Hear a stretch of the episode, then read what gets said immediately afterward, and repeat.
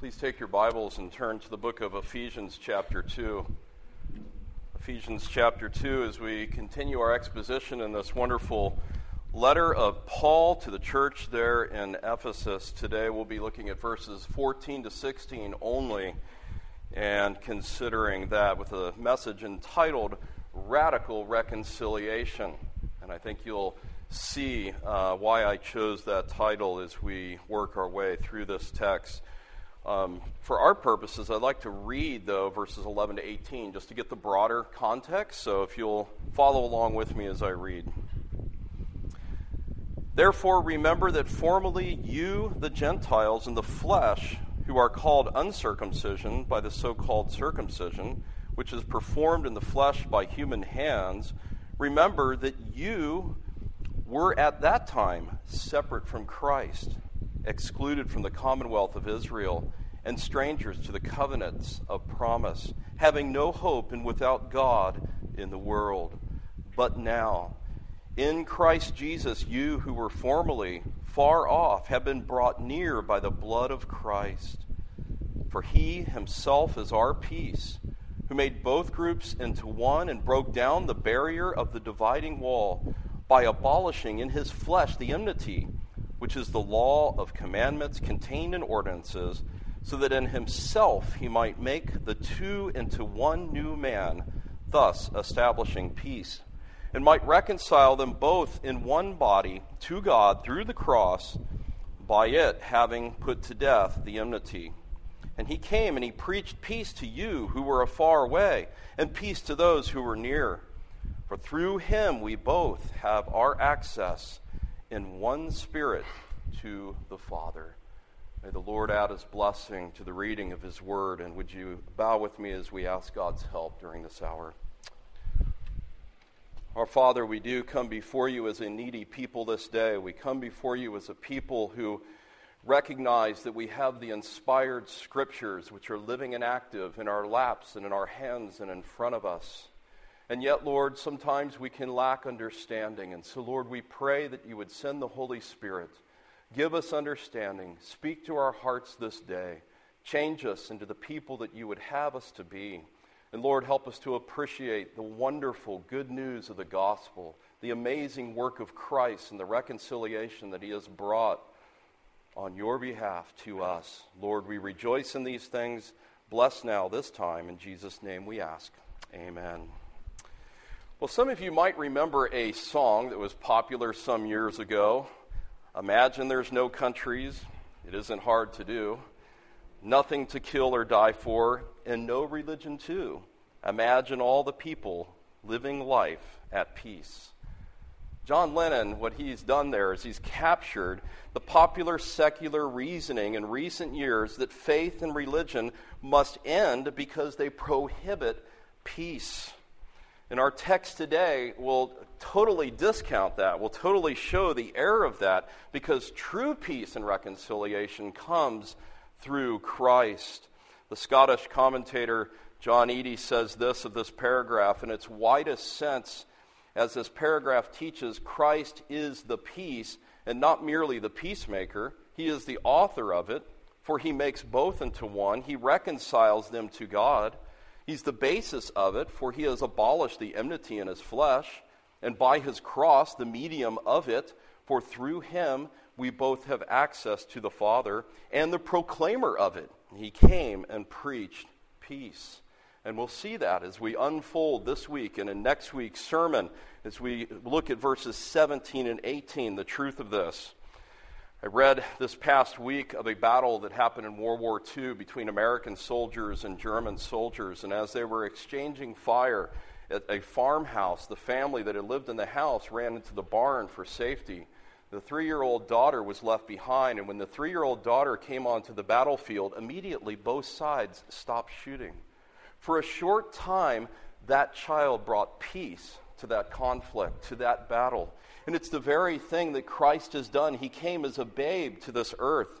The angel says, Glory to God in the highest, and peace to all men. He has come to bring peace, and he does that through the sacrifice of himself on the cross. His peace is not temporary, because as soon as the child was safe, in that analogy that I just gave, the bullets began to fire again. But Jesus' peace is permanent to those who are united to him.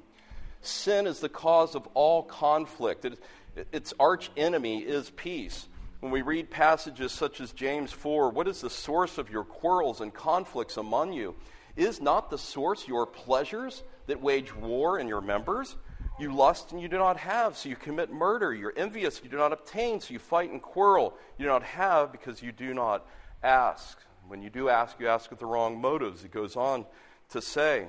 You see, peace comes when we die to self. And the best place to die to self is at the foot of the cross. When you see a Savior bleeding through the eye of faith as described in the Word of God, that He's purchased your redemption, that He's reconciled you to God, all of a sudden you see how little and how low you ought to be.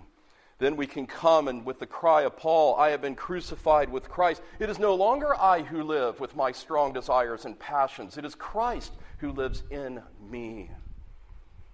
So, as we come to this text, just by way of review, we have several visitors. Um, the book of Ephesians is, can be split up in different ways. Chapter 1 sets forth in the first half this glorious doxology of praise to God the Father. All persons of the Trinity are praised in verses 3 to 14. In verses 15 to the end, the second part of chapter 1 is that beautiful prayer as he prays for the Ephesians that the eyes, that their eyes may be opened. And there's three things he prays for there. In chapter 2, verses 1 to 10, we looked at that reconciliation. We spent several weeks on that. We were dead in trespasses to sin, but God, being rich in mercy, has saved us and brought us in. And so there's individual reconciliation. In the section we began last time, in verse 11 to the end, is corporate reconciliation. That is, we are to, together a people of God. In verse 11, he gives the command to remember Remember, you, that formerly you Gentiles were afar off. We were separate from Christ, excluded from the commonwealth of Israel, and etc., etc. We had all of these disadvantages, all of these deficiencies. But then in verse 13, but now, it's like verse 2, or chapter 2, verse 4, but God. But now in Christ Jesus, you who were formerly afar off have been brought near and that is the work of God. It's passive, it's His work. He is the one that brought us near. These verses, this section that we're in, I believe are one of the main keys to the whole letter. Comprehensive reconciliation, where believers come near to God and to each other by the work of Christ and His saving atonement. In verses 1 to 10 of this chapter, God was the main subject in the original. In this section, or at least 11 to 18, it is Jesus Christ who is the main subject. And there's five things that Jesus does, and we're going to look at three of these today. He breaks down the wall, the wall of partition. He abolishes the enmity, the hostility. He brings peace. And then next time we'll see he proclaims peace and he renders access to God. So today I've split up the passage very simply, verses 14 and 15. Under the main heading, you have been reconciled to one another since Jesus abolished the enmity. And then our second point, you've been reconciled to God by the cross. So, first of all, our first point. The first thing Paul tells us here in verse 14, if you look, for he himself is our peace. If you were listening, verses 11 to 13 is you. It's second person. Now he comes back to the first person. Jesus is our peace, including Jew and Gentile. And not just that he brings about peace, but he is our peace. There's a great emphasis on peace in this section in verses 14 to 17, where the word occurs four times. And the NAS brings it out good. It says, For he himself it's very emphatic in the original. It is He Himself that brings about this peace. We live in a world filled with conflict. We live in a world that lacks peace. There's wars, there's rumors of wars, there's war torn countries. Even our military in various countries right now fighting wars. There's holy wars, there's peace talks that fail. There's radical conflicts, there's economic barriers, there's various classes that is very strong in some countries. Educational and economical bar- barriers as well, family and marital conflicts. You know, this world lacks peace. even personal lack of peace. And that's why um, the whole antidepressant industry is a multi billion dollar industry. Well, what word does Paul use here? Peace. It would probably be helpful if we defined it since it occurs four times in our text. The, the word means to, to bind or to join together what was broken. Okay? The essence of it is to set it one once again, to join together that which has been separated. In secular Greek, um, uh, with no irony, it actually meant the absence or the ceasing of a war. So when a war came to an end, this is the word, irene, that would be used.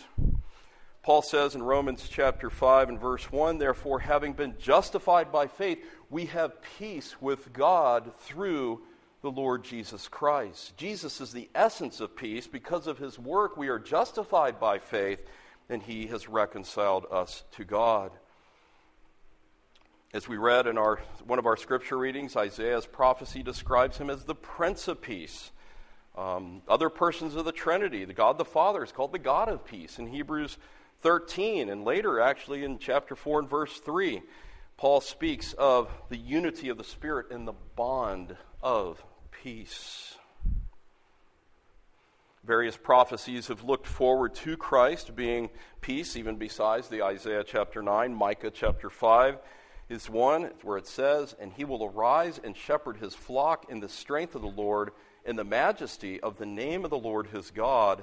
They will remain because at that time he will be great to the ends of the wor- world. This one will bring our peace. Looking ahead to what Christ would do. The Gospel of John, Jesus says, These things I have spoken to you that you may have peace. In this world you will have tribulation, but take courage, I have overcome the world. So, Jesus is our peace. Secondly, Jesus has reconciled both groups into one, and this is uh, 14b to 15a. Uh, he's reconciled both groups into one, and this truth is set forth in each verse. Look with me carefully in your Bibles. Look in verse 14. Who made both groups into one? Now look down in 15 at the end of it. To make the two into one new man and then in verse 16, that he might reconcile them both into one body. Do you see the emphasis there? Three times Jesus, it, it's said he's reconciling the two into one new people of God, a new humanity, if you will. In the end of 14 and the beginning of 15, I look at as parallel statements, and I think um, you'll understand why as we go through this. Well, first of all, Paul says, that he made both groups into one and he broke down the barrier of the dividing wall.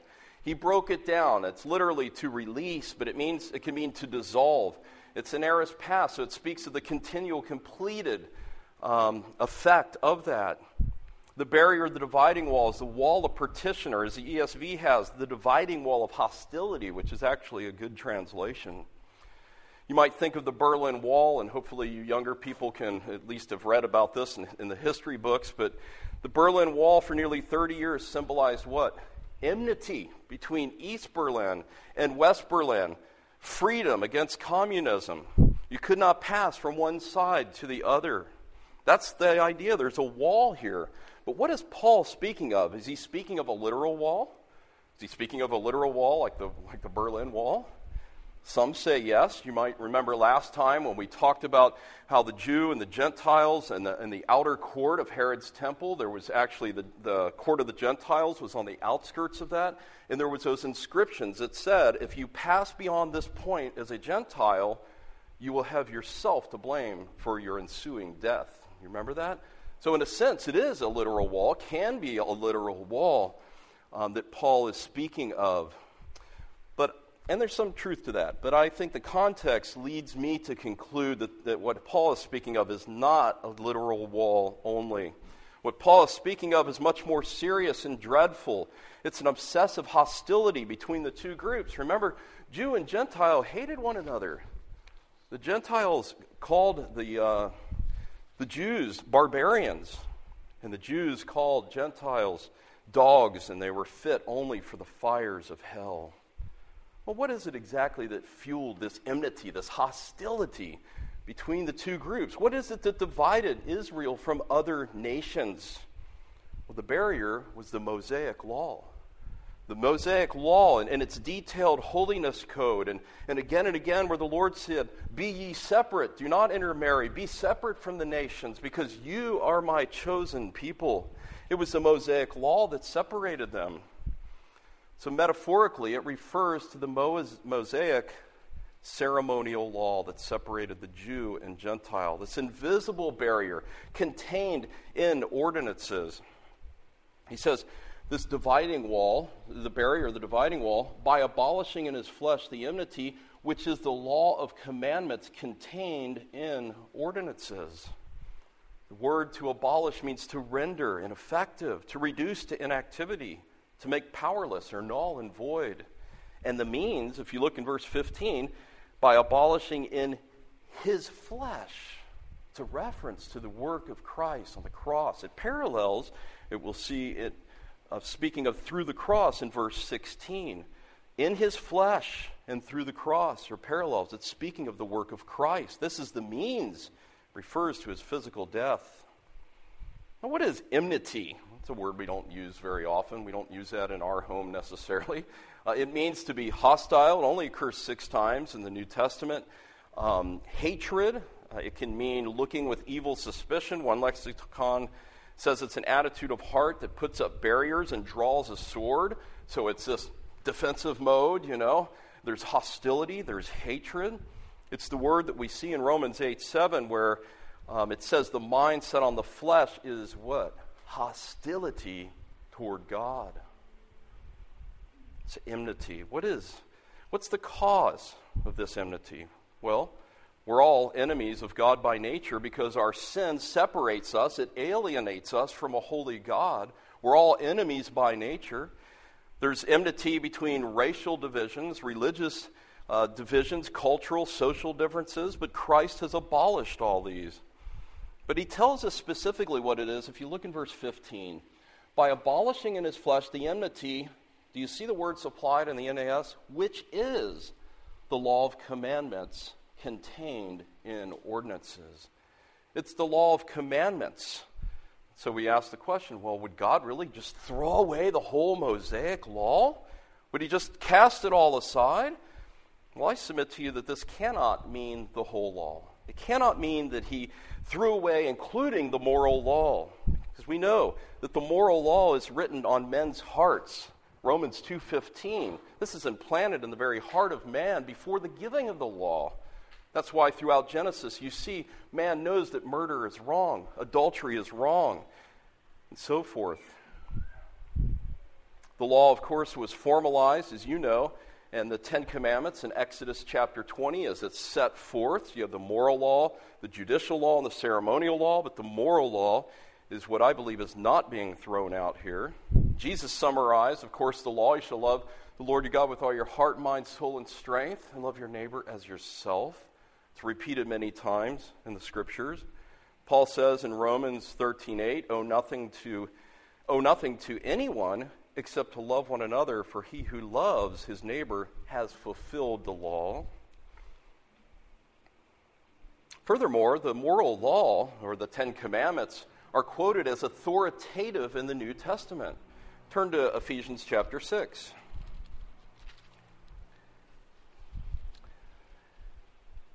In verse 1 to 3. The very same letter, just later in the letter Children, obey your parents in the Lord, for this is right. Why is it right? It's right because it's, it's in the moral law. Honor, and then he quotes the fifth commandment honor your father and mother, which is the first commandment with a promise, so that it may be well with you and that you may live long on the earth. The admonition to children to obey their parents is clearly set forth there and quoted as authoritative. Why? Why is it right? Because it says it right here and it's in the Ten Commandments. And so Paul obviously isn't saying throw away the Ten Commandments. When it says law of commandments, people get confused. Does that mean the Ten Commandments are not valid for today? No, they are valid for today. He's not saying that. So, what is it then? It's the ceremonial law that has been removed. That's what the apostle means here. And, and, we know that because if you look carefully, the law of commandments contained in ordinances. Those are all the ceremonial aspects of the law that separated the Gentiles from coming into the Jews, to the worship of the Jews. And again and again, think of it all of the feast, right? Could the Gentiles participate in the feast? No.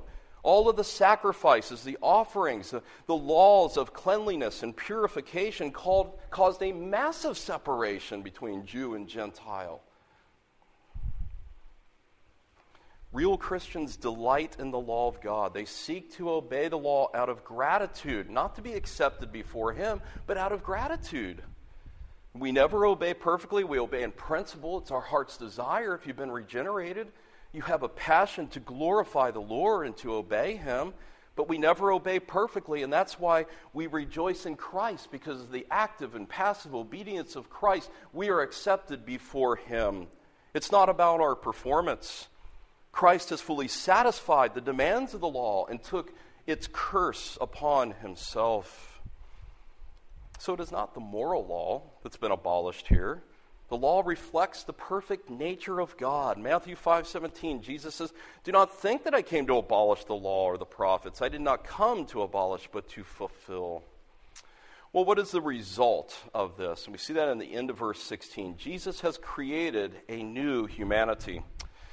See the so that there after ordinances? So that in himself he might make the two into one new man, thus establishing peace. That's the purpose. And again, it's emphatic. It's he himself that is doing this. And the purpose is that he might make the two into one new man. Now, don't be confused. That's not one new individual, it's an analogy speaking of the body into a corporate entity united to Christ, a, a new humanity completely, the people of Christ. Back to the Berlin Wall when it came down 20 some years ago, people were not just free to go from one side to the other. They didn't remain East and West Berlin. It became a whole new identity. It was just Berlin. And so, too, we are Jew Jews and Gentiles redeemed in Christ are the people of God in Christ, no longer with the distinction of Jew and Gentiles. Paul says in Galatians 3:28, there's no longer Jew and Gentile. So those who were once enemies are now reconciled. And you see that in the Acts 10, the scripture reading today, where, where Peter just can't believe the gospel is going to go to the Gentiles. How can we include the Gentiles? And, and there's, of course, if you study your Old Testament, you see little inklings of Rahab and etc. But the gospel now is just boldly going to the Gentiles. And it was hard for Peter, kill and eat. What God has cleansed, do not consider unholy anymore. You see the conversion there at Cornelius' house. So, it says here in our text, made the two into one, thus establishing peace. You see, it's nothing less than a new creation, a whole new entity that was needed to transcend the enmity that was between the two groups. Now, I want to qualify this. This is not teaching some ecumenical gobbledygook, as I call it. We reject the idea at peace at all cost. Efforts have been made by well meaning uh, Protestants. Uh, just one example evangelicals and Catholics together that happened some time ago that somehow, can't we just all get along? Can't we overlook our differences? No, that's a liberal mentality that we reject. Secular culture today says that peace will come when we blend all religions together. No. What's the problem with that? doctrine is thrown out and human reasoning is now relied upon. And we must cherish the teachings of Scripture. We must keep our distinctiveness of who we are and what we believe. That's essentially what we see in the postmodern movement. Hey, you know, come on, there's no absolutes. Can't we just all get along? It's, it's all right. We can overlook our differences. Can't we find some common ground? And we reject that. And that's why preachers in Christ Church must be committed to speaking the truth in love, but to also speak against pluralism in our society because it's rampant and it's everywhere. We must speak against that with boldness, with a resolve to preach the exclusivity of salvation through faith in Christ alone is the only way that anyone can be acceptable before a holy God. That's why Peter says in Acts 4 there is salvation in no one else. There's no other way to be saved. So let me ask you it's one thing that came to mind. Why would anybody want the terminology a messianic Jew? In light of this passage where there's no longer Jew, there's no longer Gentile, why would you want the, the term Jew there? There's no longer any distinction. You don't need to take the name Jew uh, to, to elevate anything. So, Gentiles are not members of or converts to Israel, but again, it's a new community, it's a new humanity, a new, the, the one, the one man, and the one body that we'll see in verse 16. Uh, O'Brien, in his commentary, says it's a community that transcends Israel, where Gentile and Jews are on equal footing. And he speaks of the union in these verses as not a union of Jews and Gentiles, but of redeemed Jews and Gentiles who are in Christ. So we've seen in the first two verses today, Jesus is our peace. He's broke down the dividing wall. He, he's abolished the ordinances that separated. And now, secondly, let's consider you have been reconciled to God by the cross. Verse 16. And might reconcile them both into one body to God through the cross, by it having put to death the enmity. First of all, Jesus' work on the cross has brought reconciliation. And I would submit to you that even though the word order, the verse order here, um, would say the other way, but before you can be reconciled horizontally, you have to be reconciled vertically to God. You will never have true peace. That's why peace talks and all of these wars and all of this is never going to work on a horizontal level if the vertical is not right. Vertical peace between God and man is what is essential. And in this verb here, um, it, it, it's a fascinating word actually in the original. There's two prefixes added to the front of it which fully intensify it and give it a rich meaning. The verb without one of the prefixes just means it's a normal word for reconcile, uh, which means uh, legally to reconcile two disputing parties in a court. Um, and or of the believer's reconciliation, reconciliation to God in Christ. 2 Corinthians 5:18 is one example. Now, all these things are from God who reconciled us to himself through Christ. Reconciliation, it takes, it takes someone who is hostile towards someone else and changes that completely 180 and makes it a friendly relationship. The word means to change thoroughly. And in our text, it is Christ that is doing the reconciling. And the force of the word is think of it as reconciliation on steroids or something. It's an intensified reconciliation. What do I mean by that? It is total, it is complete, it is a full restoration of a relationship that was disturbed and broken by sin. So the idea is enemies, arch enemies, are made into best friends. And that's good news for us. Again, he says here, now it's unmistakable. In verse 14, he said to make both groups into one. That's ambiguous. In verse 15, into one new man. Now in verse 16, it is clear. To reconcile them both, Jew and Gentile, into one body. Now, you study the word body in the book of Ephesians. What's it speaking of? It's the church right? It's the church clearly set forth here. He's reconciled them into the church. And that's vital because there's some in our day that, that think, well, the church isn't that important and, you know, we don't need the church and all of that. The, the, the, the, the scriptures clearly teach that the, he reconciled us into a body and we need one another. And that whole family dynamic, as we studied in Romans 12 at length, uh, a few months back. Furthermore, I would submit to you that these verses shatter the teaching that there are two peoples of God. Now, what do I mean by that? Dispensationalists teach, and if you're here today and you believe this, I'm not calling you a heretic, but dispensationalists believed and teach that the Jews are God's people, plan A, right? That's plan A, working with the Jews. Well, when the Jews rebelled and when they uh, failed, then Plan B came in with the church, and now he's working with the church. But ultimately, his treasured possession is, is people A, and he's going to return to that people. I think these verses shatter that. Not to mention other texts such as Galatians 3:28 where it's clearly set forth there is no longer any distinction. We are one in Christ. There's no longer any separation between us. Many times in this section, uh, uh, the, the three I just emphasized, both into one, one new man and one body. And, and, and even beyond this section, he's emphasizing that there is no longer any distinction. And so, those who believe this, and I think many believe that teaching because they've never been exposed to anything else. That's why they believe that. And, um, but th- they don't understand the full teaching of the new covenant. Well, how does he bring this about? He tells us that he might reconcile them both into one body to God. It's not just something magical that he says, like speaking light out of darkness. No, it is, look in the text, through the cross. That's how he reconciles them into one body.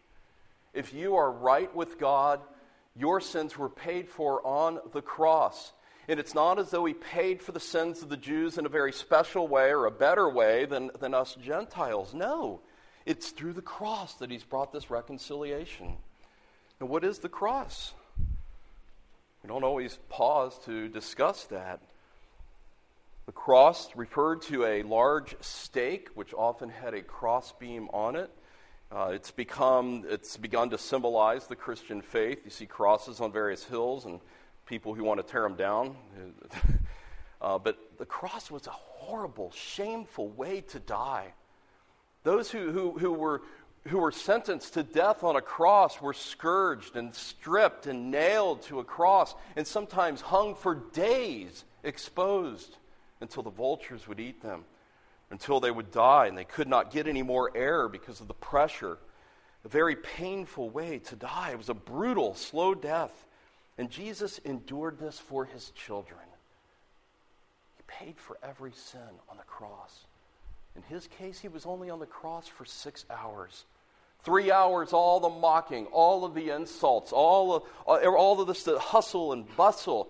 But the last three hours, darkness fell upon the land, and God the Father was pouring out his unmitigated wrath against sin on his Son for it's a fascinating thing. So when we see through the cross, we can just pass right by it so quickly, but we have to remember what does that mean? It's the cross that has reconciled me to a holy God, that has made me acceptable before Him, that I can worship Him in spirit and in truth. He's reconciled us through the cross. Our Savior brought a final and complete reconciliation to God. Mark it well.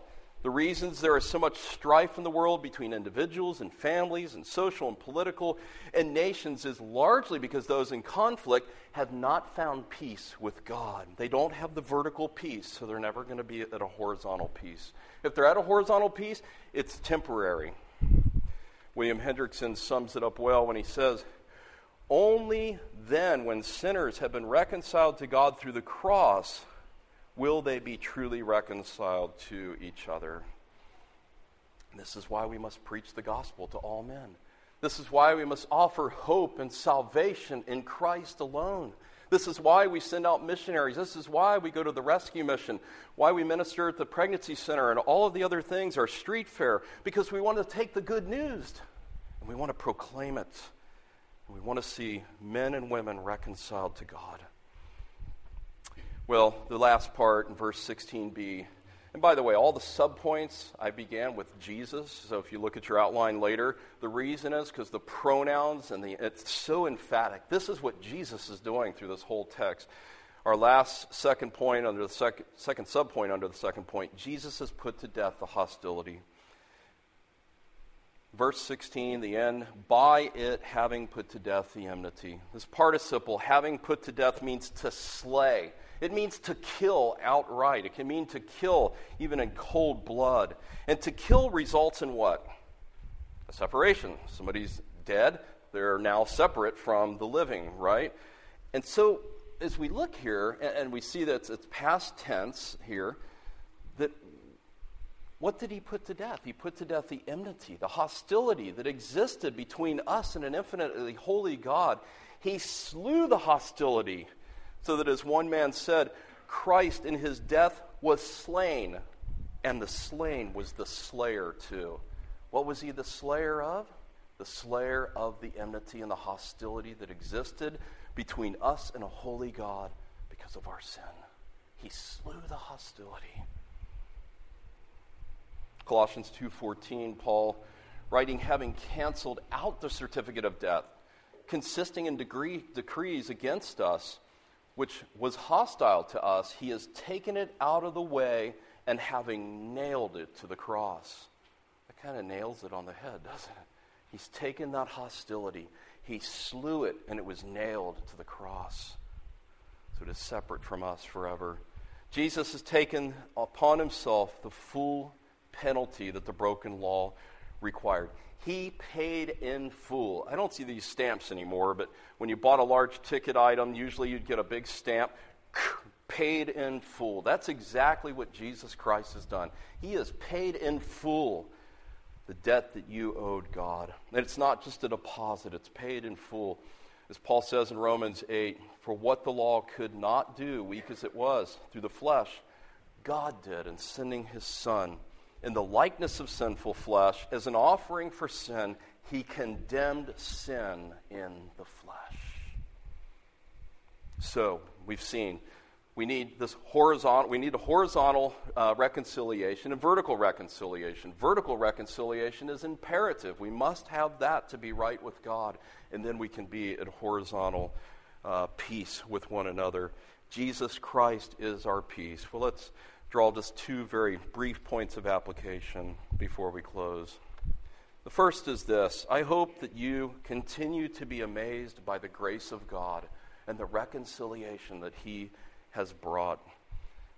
Is your confession like that of the hymn writer? And can it be that I should gain an interest in the Savior's blood?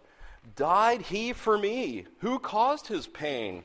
For me, who Him to death pursued? Amazing love, how can it be that thou, my God, shouldst die for me? Remind yourself of the truth of the gospel often because we can forget, we can get discouraged as we fight the world, the flesh, and the devil as we go through our, our lives. We can forget the preciousness of the gospel, and we need to remember, as he gives the admonition in, in verse 13 earlier in the chapter, we need to remember but what is our response to this great reconciliation? I submit to you that it should be that we ought to glorify Him in all that we do. And part of glorifying Him is holy living.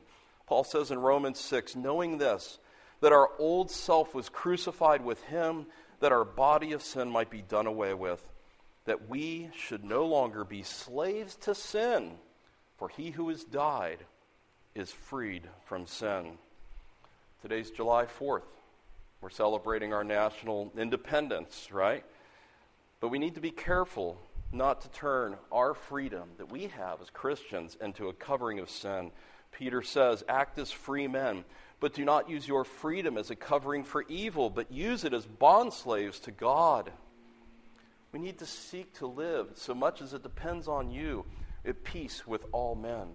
Romans 12 and verse 18, I believe. We need to keep short accounts with one another. If you're offended, if you feel like somebody has sinned against you, you don't mull that over and become bitter and bitter and bitter and, and not go and talk to the person. Or if you have offended somebody and you know you've sinned against somebody, go and seek their forgiveness. Keep short accounts horizontally, but and vertically when we sin, when a wicked thought comes, when a lustful thought comes, when we sin in some way where we've gotten angry, we go directly to Him because we have access to Him. That's next week's sermon. Verse 18 For through Him we both have our access in one spirit to the Father. See the very picture of adoption there as well. Secondly, if you're a stranger to God's grace and reconciliation, recognize there's only one way of salvation it's through Jesus Christ. Jesus said, I'm the way, the truth, and the life. No one can come to the Father but by me. It is through him alone. And he's, he's, he's done so much to bring you in. He, he's offered the gospel. And if you're here today and you're outside of Christ, listen to me. It is a mercy that you're hearing the gospel right now. And you young children that are here and you hear the gospel week after week after week, you're going to have dealings with God someday. And how I pray that none of you would ever hear the words of a holy God telling you, Away from me, I never knew you, casting you into hell. I read another story about a World War II. Uh, American soldiers, uh, a buddy um, had died, and uh, the soldiers were carrying him along, and they wanted to bury him, give him a right burial. The only cemetery was a Catholic cemetery uh, some ways away. When they arrived there, they asked the priest, Could we please bury him here within the cemetery fence? And the priest said, No, I'm sorry. Um, if he's not Catholic, um, he can't be buried here.